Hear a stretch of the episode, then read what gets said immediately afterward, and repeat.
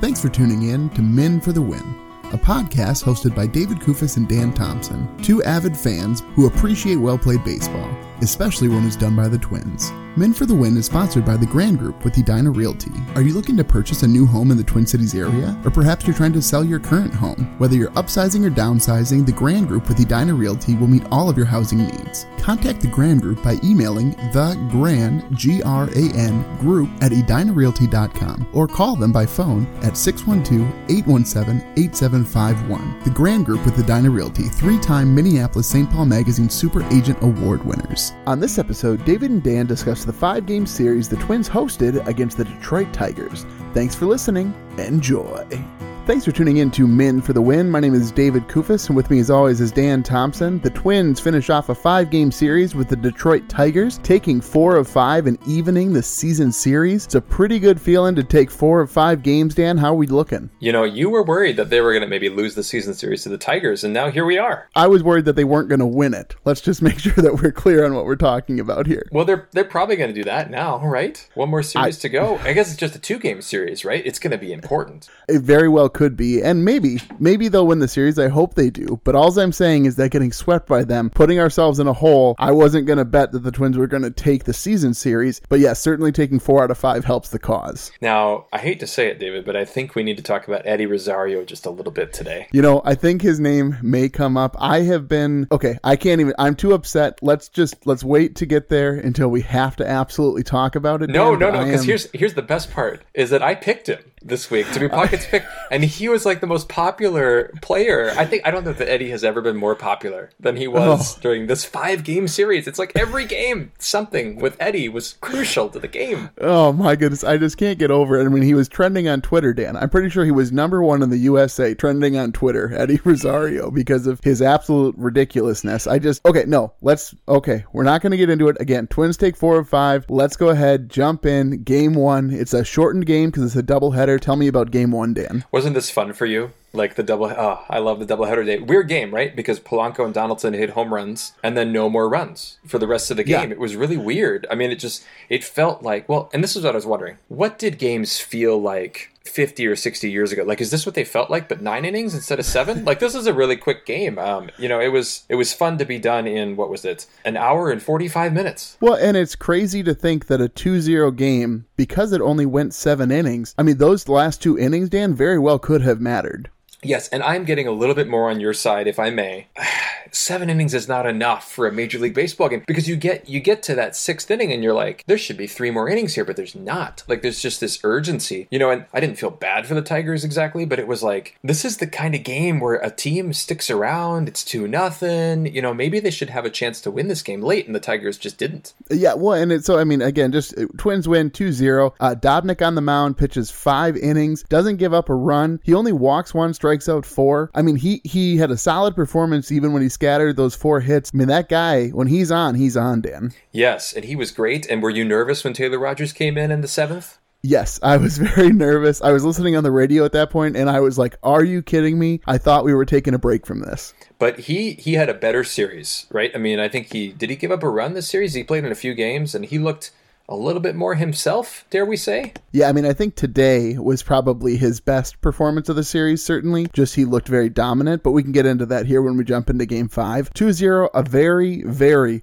boring baseball game, Dan. But very seven boring. innings, the the two runs are literally scored in the first like eight minutes of the game, and then the rest of the game nothing happens. Like if you had been at that game that would have been a disappointment. You know, you would have been like, all right, well, I'm glad they're playing two today. Yeah, I guess it, just the kind of win the Twins have been winning all season to some extent. Uh, but yeah, I mean, not a very exciting game. And Matthew Boyd, you know, remember when he was a when he was a trade target yeah. by all these teams? I mean, he's he's one in five with a six plus ERA. Like, I just don't get. I, I'm glad the Twins didn't trade for him last year or the year before. Yeah, no, I am as well. But it is interesting. I mean, he went six innings and only gave up two runs, Dan. And granted, they were both solo homers. But I mean, this is basically what Pineda did today, and I'm going to praise him later. So I have to say, for him to go in a seven inning game, he only had to pitch the only six innings that the t- the Tigers actually had to take care of. But I don't know. That's a pretty good start, I would say. Well, that's a good point. I guess I'm looking more at the whole body because because you're uh, right. Yes, yes. Because I did see that line and I thought, oh, that's pretty good, Matthew Boyd. But to be one and five with a six ERA ERA. You know, I, I got the one in five because with the Tigers, but at the same time, like has he been shutting the other teams down that we or not shutting other teams down? Like I was just surprised. I, go, I was surprised to see his record. You're right, given how well he did pitch in this game. You do wonder too how much he's been impacted by only playing the Central Division opponents. But we can, you know, I guess we could break down those stats another day. Let's let's push forward here. Game two again, another shortened game, but not quite. Dan.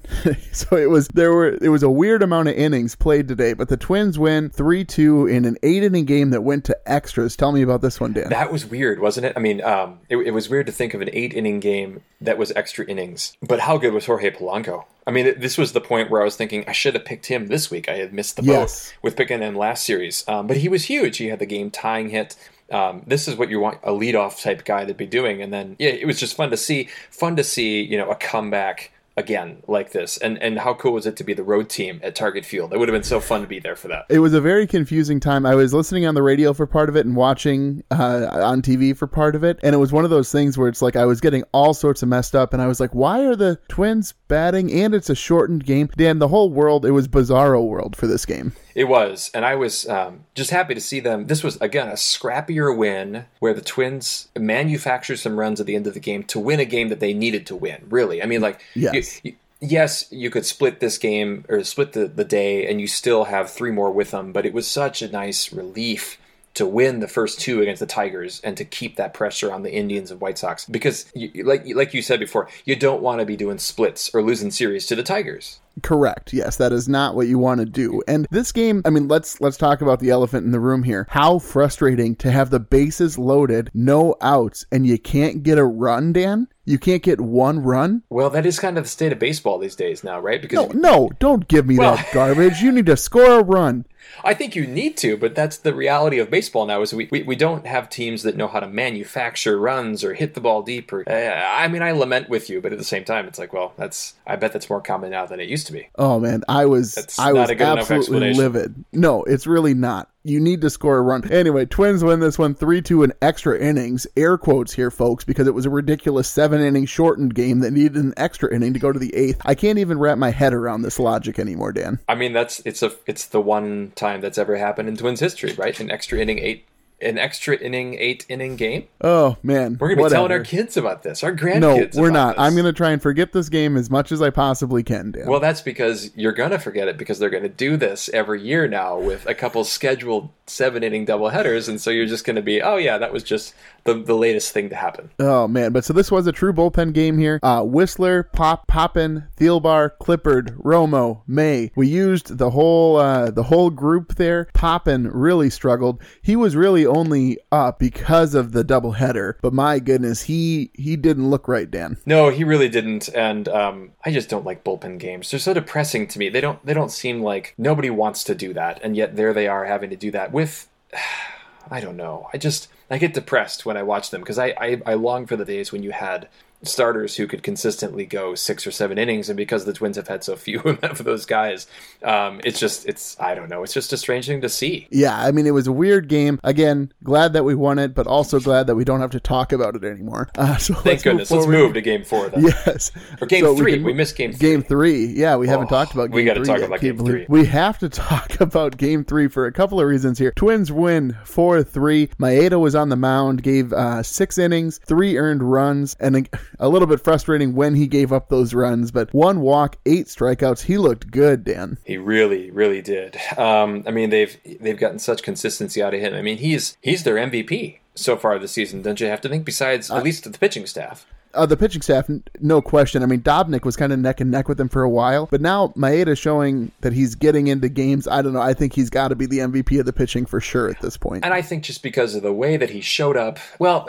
and part of it maybe, I guess they both have really interesting stories, right? Um, but but because Maeda, you know, came in as a guy who's never pitching this way in September because he's not allowed to, right? Yeah. Because because of the way that they manipulate his contract, his contract is so incentive laden. So I just I just find joy in seeing him. He doesn't seem like the kind of guy who's trying to stick it to the Dodgers, but but you don't you get that sense like he is just basking in the chance to finally start in these kinds of games. Yes, it's wonderful. And you can see it. Like you can see it when he's on the mound and you can see it when he's coming off the mound. I think he just kind of has this air of confidence about him, knowing that he's the guy on the team. And he's not the guy who they're toying with, well, should we move him to the bullpen? No. They really like this guy and they like him starting for the team and he's gonna have that spot clearly, clearly through the postseason. And this was a great game to show, you know, that that trade of Graterol I mean, we saw Maeda on the mound today, um, and we saw a guy like Alcala come in and basically be Graterol.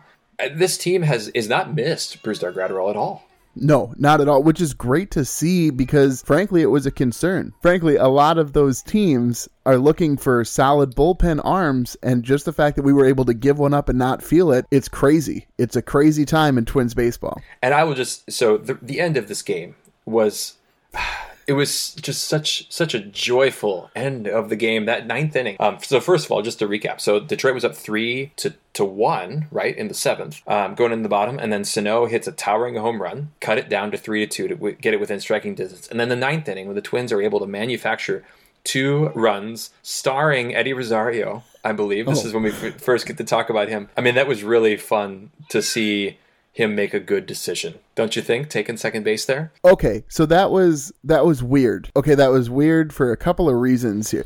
Okay, well so it's just it's absolutely insane. So you have runners, you have Cruz on third, you have two outs and you have Eddie on first. And you have Byron Buxton at the plate. And what happens next, Dan, in almost any circumstance, I would say is odd. Eddie Rosario steals second base. And it was one of those things where, I mean, it may have been indifference, as you sort of alluded to. It's probably not worth it to make the throw because you got the guy on third. But Eddie stealing second that was vital because what happened next, folks, if you haven't seen this, you have to go and you have to watch the replay right now. Byron Buxton, I don't know, man. Him and Usain Bolt, they got to have a race, I think, because or at least from home plate to, to first base, at least just that race, you know, because Buxton needs a little bit of home field advantage, I think. But Buxton hits what can really only be described as a routine ground ball, a four hopper to the shortstop, and he beats out the throw for a walk-off infield single, which I don't think there's another player in the MLB who beats that throw, Dan. No, I don't think so. And, and what was great to it was when you watch when I rewatched it again, I was thinking that he has no business re- reaching first base on that before.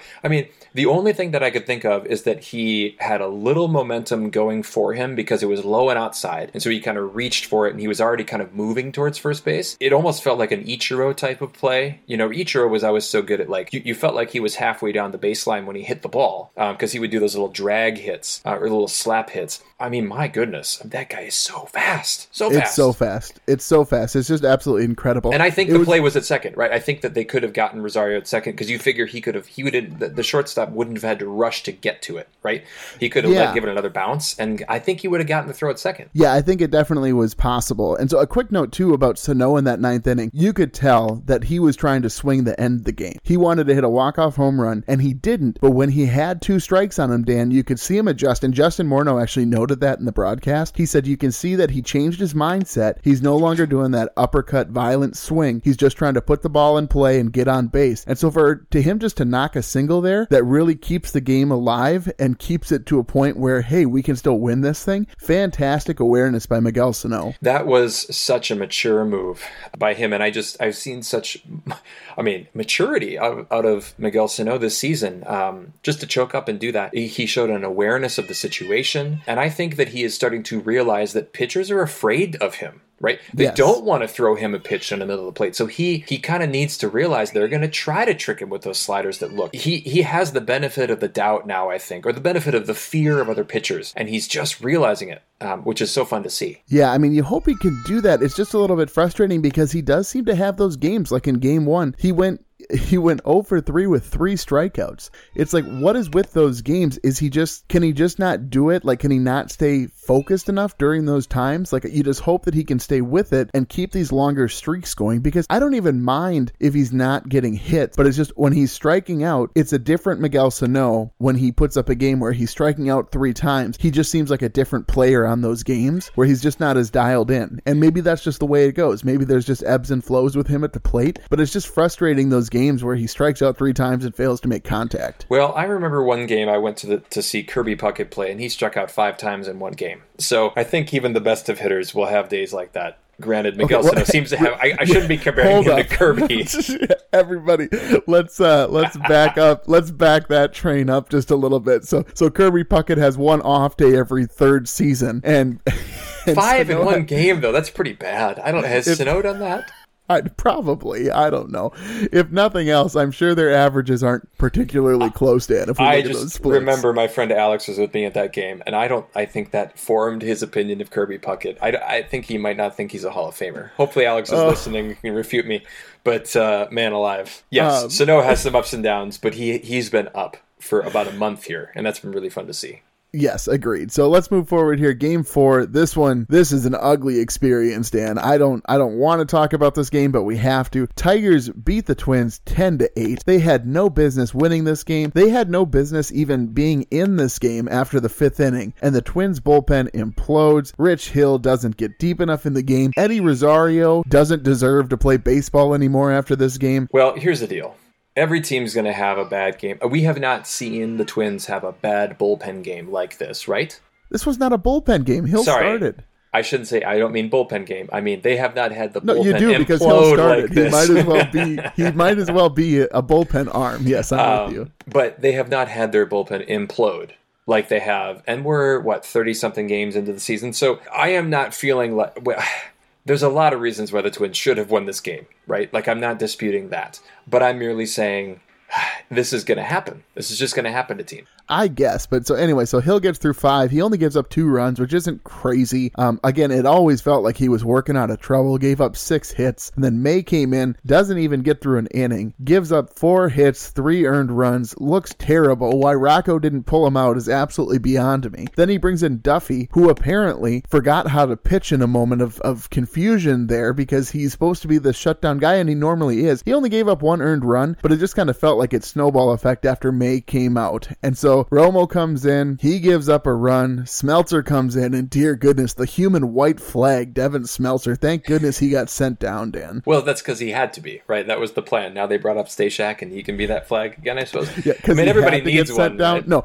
Dan, I don't care if he had to be sent down. That man needed to be sent down regardless. Well, I think he was going to get sent down anyway, but he made the choice a lot easier, right, after that outing. But I think we need to talk about Eddie Rosario's game here because I, mean, you wrote on the notes. We got a lot. We got a lot of Rosario notes here. Um, There- ugh, there's too many. So, okay, first of all, let's get through some of the okay things. So, one, the home run that Eddie gave up, he didn't he didn't give it up pitching, mind you, but he he was playing at the back of the wall. He jumped. It was a really weak jump. I don't know if he just didn't get his legs under him in time or what the deal was, but the ball touched his glove, but it bounces out. Home run. No problem. That's one thing. Again, it would have been a great catch had he caught it. He was frustrated with himself. It was clear that he was frustrated with himself. But then, Dan, the guy runs through a stop sign at third base. So instead of being in scoring position, he gets thrown out at the plate and it's not particularly close. And Diaz, Dan, almost tackles him because he has the stop sign up and Eddie's not even looking at him. Eddie's looking back at the play. And it's like, what is the point of a third base coach if your runners aren't even going to look at him?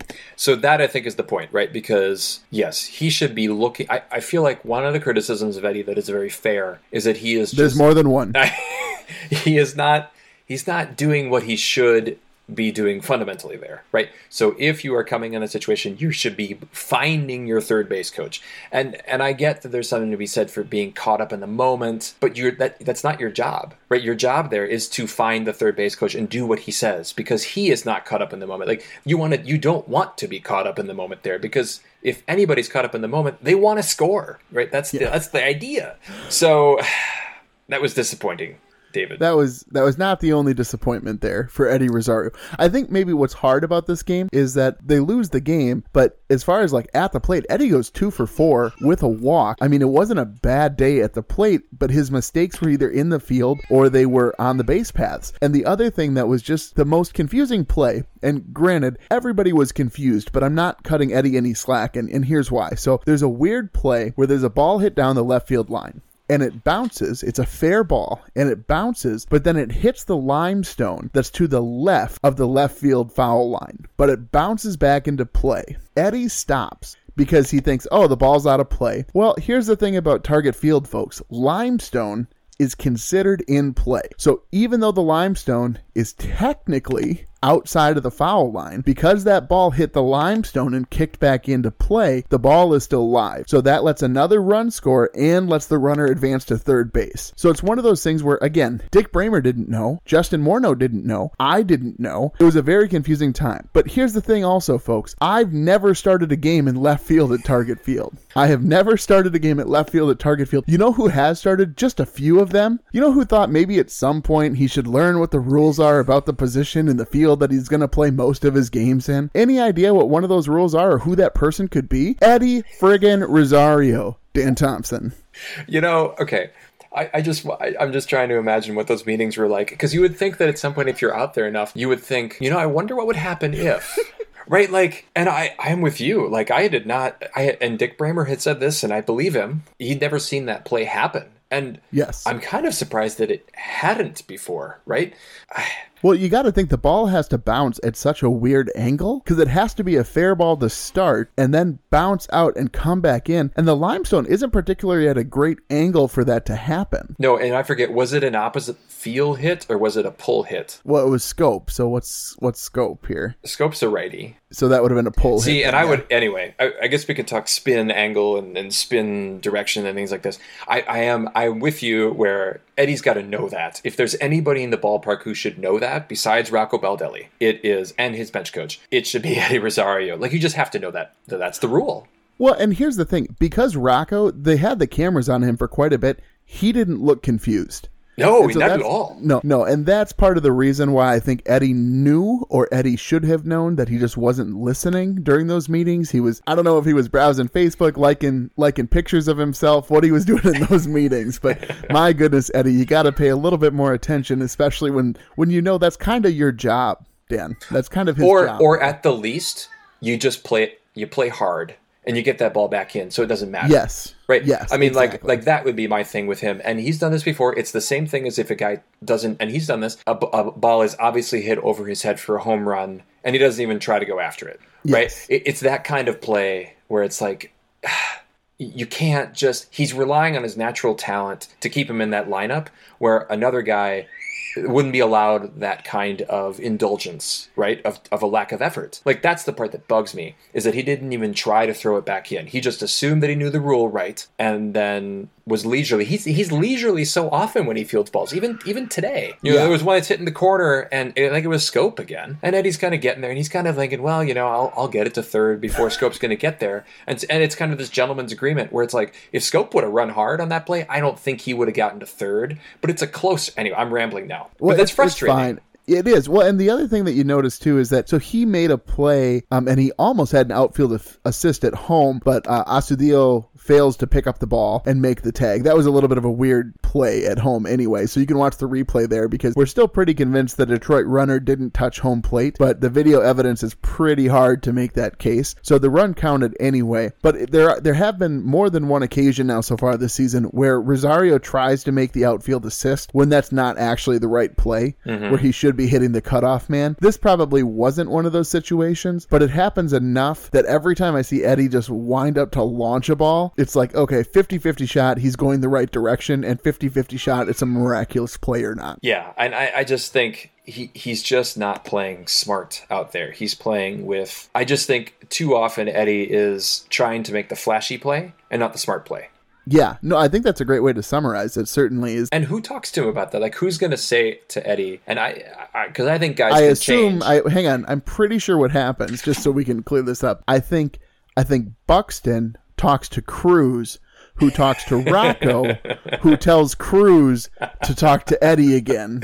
I'm pretty sure that's how that oh loop man, works. and I, you know, I, I trust that uh, that's happening, but I, I don't know. I, you, I love the flash of Eddie. Right, the flash is fun. It's those plays that are maddening. And it's like, and it and it cost them at least an opportunity to get back into this game and win that game late. Yeah, I mean it was a frustrating game again. Twins lose ten to eight. Let's move on. I don't want to talk about Let's this game on. Anymore. Yeah, so game five, Twins get back on track. They win 6 2. Michael Pineda makes his second start, and Dan, he looks good, man.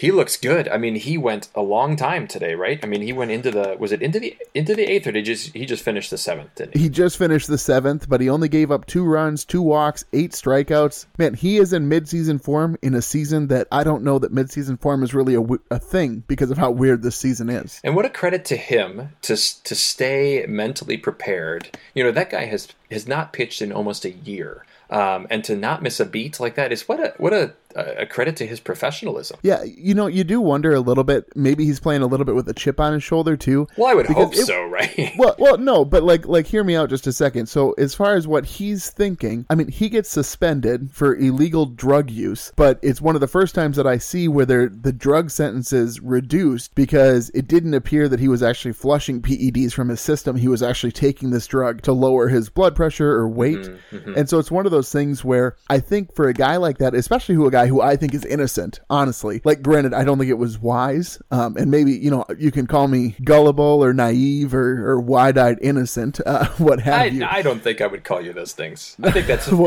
I think it's a, a, a well. I'll fin- finish your thought.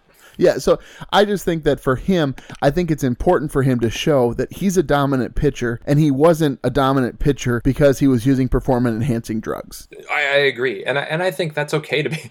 I think you can give him the benefit of the doubt there. I mean, he took every step along that process a year ago. None of the steps that he took said that he was covering anything up or he was disingenuous. Like I think I like how you said it. Like it was an unwise choice to, to handle it the way that he did, kind of going through, you know, a, a, different trainer and things like, you know, like guys need to be smarter about it, but I don't doubt his heart and I don't doubt, doubt his intention. Yeah, absolutely. So this game really, I mean, it just looks good, start to finish, six to two. Twins win. There were a couple of things to note here. One, including, you know, have we talked about Eddie Rosario at all I, this I episode? think we've talked about him a little bit. He did win me Puckett's picks this week, so uh, I, I, do don't have a care. lot of love Let's, for him there.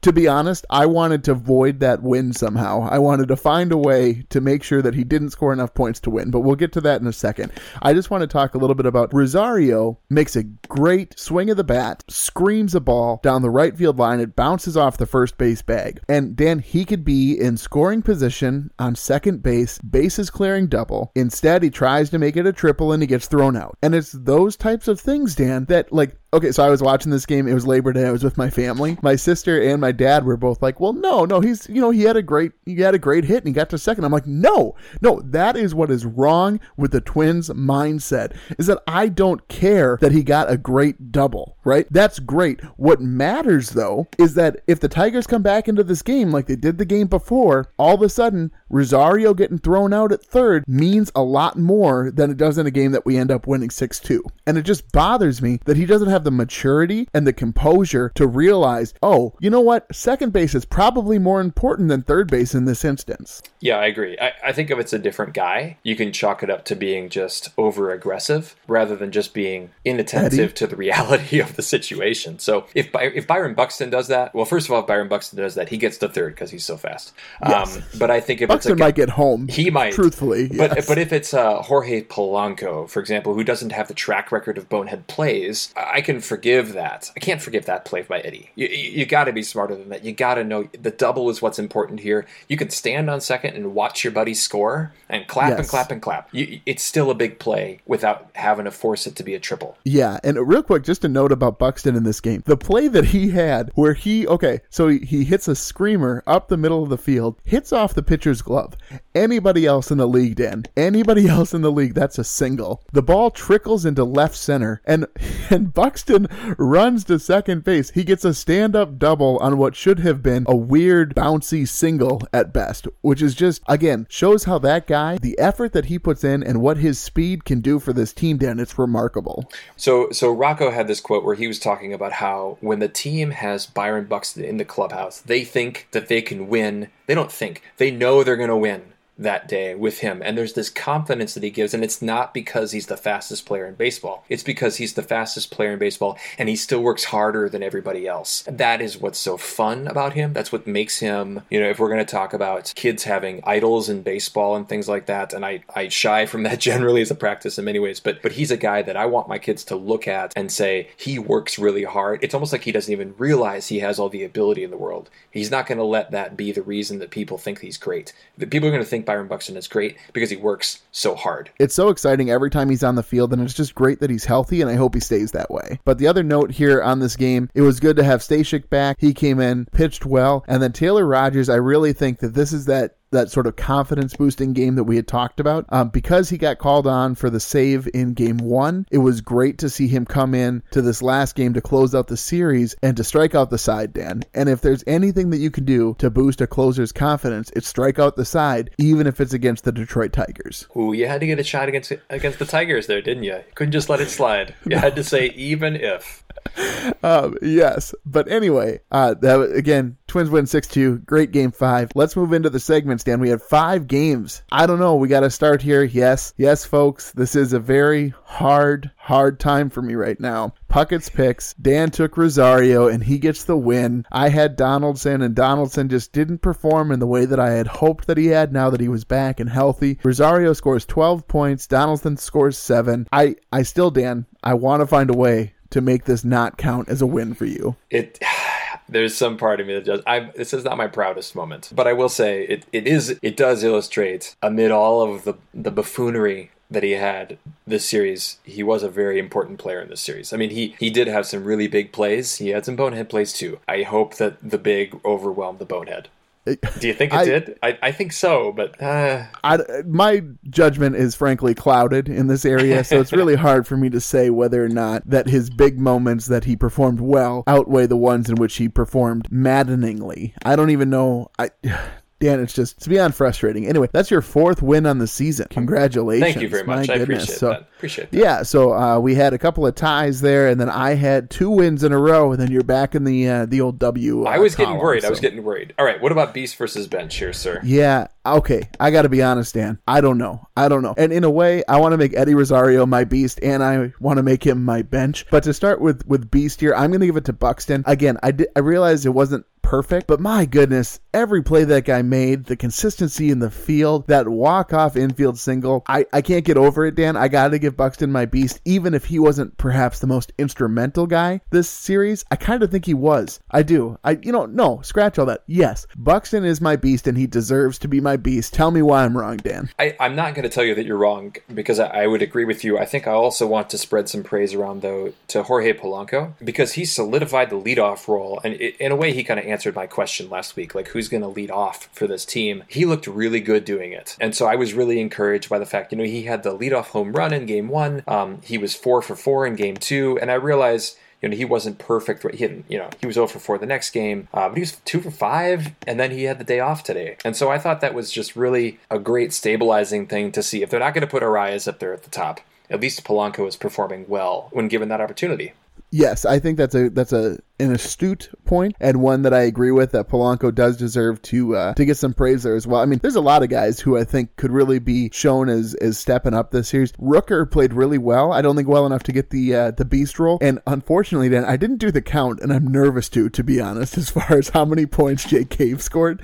But Jake Cave did not have a bad series, Dan. No, he didn't, and he it shows that when he is your fourth outfielder, that's a good spot for him right? He can step in and he can be a guy who comes off the bench and plays well. Yeah, absolutely. Who's on your bench, Dan? You know, in, in looking at it, it's it is hard to give it to a position player. I think, um, given yes. the way things went. So I, I am going to give it to Trevor May because he just did not look good in that situation when they really needed him to just get a couple. You know, he could give up a run. Uh, but to give up three that way and just to not look very good in that game for he was the start of the bullpen's problems there. So I'm, I'm going to give it to, to Trevor May. He hasn't been great this season. He's uh, that ballooned his ERA to 5.74. I would like to see him get better. I mean, he hasn't had many opportunities this season either. Like I feel like we don't see him that often. Who's on your bench? Um, my bench. I got to give it to Smeltzer, man. I am so glad that he got sent down. I feel bad. Like, granted, you never want to see a young guy not perform well, but it was time for him to go. It was so frustrating to see him come in the game and just they continued to tack on runs runs. He didn't look good. And Dan, when you haven't been a starter or even a long guy out of the bullpen that long and teams already have you figured out, it's not good. Like that was what I was concerned with with Dobnak a little bit, is that just teams didn't have enough information on him. But really, he's starting to look like, no, he's a real deal pitcher. Smeltzer is the exact opposite, where maybe he had a couple of good outings when he first came up because guys didn't know what to expect. But now, Dan, no, it's you can't keep putting him out on the mound. It's just it's irresponsible at this point. Irresponsible. You heard me. Well, he's not going to be on the mound mound anymore anytime soon.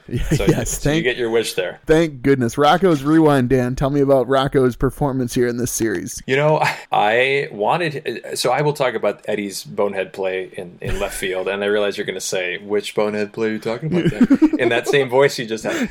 But um, but I'm going to say I, I'm really impressed that he knew that rule about the ground rule to, to the point where he was not he didn't have to look it up his bench coach seemingly didn't have to remind him like the cool and collectiveness of Rocco Baldelli to know that that play was on Eddie. And then even after the game he didn't really he didn't go out of his way to, to throw Eddie under the bus really hard right? Like I was just I'm very impressed with the way that he will his just demeanor. I love his demeanor. I love the way that he knew the rule just as you need somebody to know it anyway i'm i'm rambling now. What do you what do you think about that? It's fine. I don't know. Like what can he do right? Like it looks silly if he walks out on the field and starts yelling at eddie gets tossed from the game for yelling at his own player. Like i guess i guess he did what he I, yes I, I agree. It was good that he knew the rule. That's fine I don't know. I don't want to talk about that. Well, well but here's what I mean. Anymore. but what I mean though is that he could have tried to make a scene to stand. You know, like he could have come out and talked and complained and such, and kind of made a scene almost to even protect Eddie Rosario in that situation. But he doesn't. He just takes it in stride. You move on. You still try to win the game. Well, yeah, that's because he'd look like a jerk if he went out on the field and argued, especially if he knew the rule. No, I agree. But but I guess the fact that he knew the rule too. I guess that's what it comes back to because it's a strange thing to and I know you're supposed to know your field. I guess I guess I get that, but who knew that rule? aside from yeah. him in the in the stadium.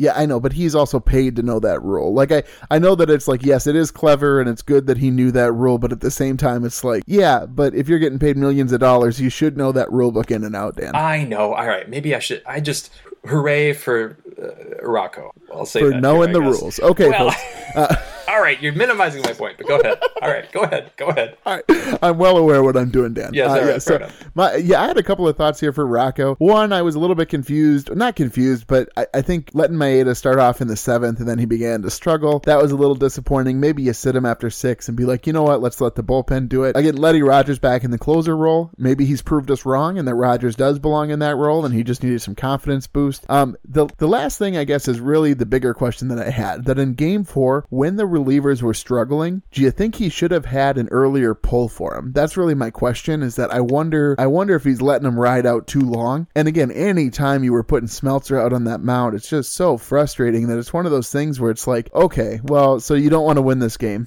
I'm glad we have that figured out. But I do wonder if he should be pulling those guys a little sooner when they get into trouble. I think if you get to the playoffs, yes. I think that he sees the long game here and that there is benefit to leaving these guys out there so that they have to work through some of these situations. Um, this is a playoff team no matter what happens basically here, right? I mean, like barring a total collapse. And I think there is something to be said for just saying, uh, work through this. He's not leaving them out to dry. Um, it's not like he's embarrassing them. Yeah, they did that very well themselves, Dan. Well, that's what I mean. I mean, I think that they're they're learning. You know, they're learning how to work out of those situations because it's better at least if they have had some experience doing that, and then he can pull the hook in the playoffs and say, I just don't think this is the right moment. I think it's a, it's a fair point, and I'm probably being overly harsh. I think it's just frustrating that to take five of five games, Dan, would be such a rare feat and such a rare opportunity to have this kind of weird five game series. It was just disappointing to see that game slip out of our grasp there. I agree with you there. It was disappointing because a five and zero series. How cool would that be? Yeah, right. All right, let's move forward here. Minnesota moment, Dan. Give me your Minnesota moment for the series. How can it not be the end of Game Three? Um, it's got to be with Buxton steal, or not stealing that base, but it, that's what it felt like. Yeah, what it was. It, the the painful part to me was that there were not thirty five thousand fans there to cheer it. Um, yes, and, agreed. And to, how cool would it be to have been in that or in that been in that stadium and seen that play happen? How cool!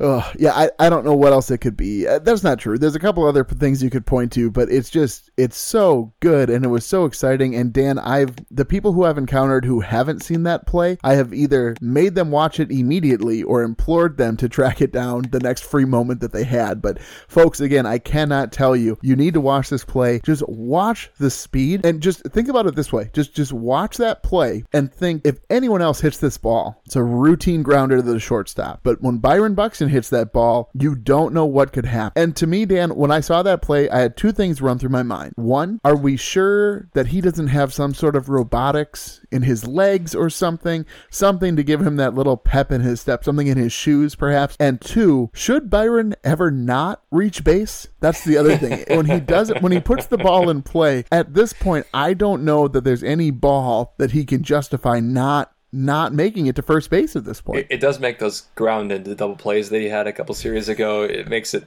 uh, like what was happening there. Do you wonder if that was kind of in the back of his mind? Like, I'm going to get those back now. Oh, totally. Like, I bet he's thinking, that is never happening to me again. You do wonder how many times he attempted running around the, roar, the world backwards in order to make sure those didn't happen. A little a la Flash situation here. but nice, yeah. uh, so Mauer's musings, Dan. What do you got for me here? What questions do you have? We're getting down there, Dan. We're coming to the end of the season. I mean, we still got some series left. Certainly, man, we are definitely on the downslope. What are you thinking about? So I, my question that I wrote down is: Has Sano arrived? Like, is this the mature version of Sano that we're gonna just see now for the next few years um, because because of the at bats that we talked about earlier, the the two strike counts where he changes his approach, um, the way that he seems to understand that he has the respect of other pitchers and that he doesn't need to go up there and hit a home run to make an effective at bat, and, and the way that he is just protecting the plate and, and protecting his teammates. I just think you know this is really fun to see, and I think also him playing over. He's played a really good first base this year too, digging balls out, and I, I just really good. Hang on, hang on, hang on. he has been he has been adequate at first base, but let's not. He's not winning any awards. Dan Thompson is he not a Gold Glove first baseman no, in this situation? No. Maybe so not. He's not even a Bronze Glove. For, well, but he's first baseman. But he's catching the baseball even when it hits the ground first. Congratulations, like, really... dear goodness, Dan. All right. Well, I stick with that. That's my question. yes, it should still be a question. Anyway, my Mauer's musings here. I have, you know, here's my question: What do you do about Eddie Rosario? That's my question. That's not what you we, wrote down, David. Are you going I off don't script care. here? I'm going off script. This is what I'm saying. what do you do about Eddie Rosario and can he be fixed? Because he clearly can, because he's been much more patient this season, at least at times. Can you make Eddie a consistent player and someone who another team would be willing to trade for? That's what I'm wondering about. So you just want to increase his trade value. If That's really what you oh. want, and then you can ditch him? Is that how you feel? Give another one of these young guys a chance. I don't know. I go back and forth because clearly he's productive at the plate and he does have games where he's just fantastic and where he's making great plays. But there's too many of these instances, Dan, where I just, my blood pressure can't take it. Dan, I'm going to die young anyway. I don't want Eddie taking that many more lo- years off my life. I think the answer is yes. I think Rocco's playing the long game here. And I think not he, just Rocco, Dan. Every manager I the know, Twins have had going back. But I, but I think the fact that he has shown the improvement you've talked about, I think suggests that he is aware of his shortcomings, perhaps as a player. I think he's quite aware of his excellences, but I think eh, hopefully a manager like Rocco can can walk him toward a little bit more discerning approach to baseball. Yeah, I, I we'll see. We'll see. I hope that Eddie continues to improve his game and, and we haven't seen the top notch Eddie Rosario that we have. Let's wrap up this series, Dan. Series grades. Lay it down. I'm feeling good. A minus. I think you win four out of five. You have a couple comeback wins in there. I know that the bullpen imploded in game four. It's the first time it's happened all year. Um, one of my notes was that so there were 18 runs in that game. Uh, obviously, the most combined in a Twins game this year. Um, and there were, I think, 10 of those after the All Star break last year. I realize, you know, there's more games to be played there, but I think this is the first time we've seen them implode. So I, I can give them a mulligan. I'm going to say A minus. Here's the thing, Dan. I would give him a B plus, but then here's the deal. You would tell me how that's so vastly different from an A minus that you would say, "Oh no, no, that's a totally different thing." That I mean, you're way off base here with that grade. So I'm going to give him a B, Dan, okay. just to make sure that there's some some variance here. Again, this kind of goes back to the same thing that I did in the last series. That winning four of five, in my mind, yes, probably an A, maybe an A minus as you gave them, but because they lost that game in the way that they did, I just I can't I can't force myself to give them an A when they perform inadequately in a game that they should have won and swept a five game series. I think it's just my heart is still broken that they had that opportunity and they and they couldn't pull it out, Dan. I'm sorry. I I don't agree with your grade. Of course you, you don't. But You've you never agreed with choice. any of my grades. No, I Dan. haven't. I haven't. I think you're wrong. Um, but an A minus seems to fit the body of work uh, according to the rubric that I have a little bit better. So I'm the going to go with A rubric. you- minus. my goodness. I can't show I- you the grading piece because I don't want. I think for the point of our banter, I think it'd be better if you didn't see it. You don't get off an me. You minus. don't have a grade. I What? I might have I might have a rubric. You just Yeah. you just wait. Oh man. Well, folks, so right now the Minnesota Twins are a game back in the AL Central, one game back. That's it. I mean, it is a tight race between the Chicago White Sox and Cleveland Indians, who are currently tied atop the division, with the Twins only one game back. Dan, what do you see happening here? I mean, the the games are dwindling. Dan, the games are dwindling, and this race really couldn't be much tighter than it is. Isn't it fun? I, I think you know it will be. Let, let's see what happens in about a week, right? When the White Sox series is done and the Indian series is done. I think that we will. We're just not going to know.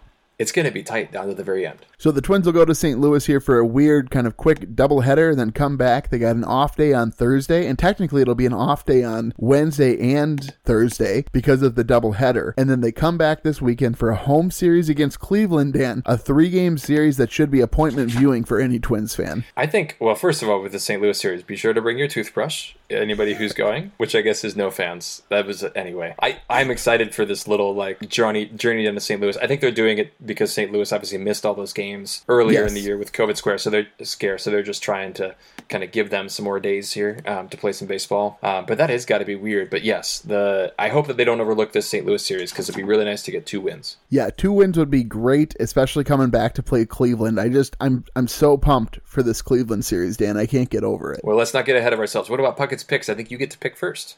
Oh my goodness, you're right. I skipped so ahead. I'm just so this whole episode I've been so amped up about Rosario. I just can't deal. It's a short, short series, Dan. It'll be 14 innings of fury. I'm gonna go with Miguel Sano. I think he hits three homers in these two games. I'm calling it. I know it's ridiculous. I don't care. Miguel Sano is my pick. I'm going to take Nelson Cruz. Yeah, I knew because you I think would. I here- well, because here's the deal. Because I think he's going to play both games of that doubleheader, um, or at least I hope so. And even if I only get one game of Nelson Cruz, he's not going to strike out as many times as Miguel Sano.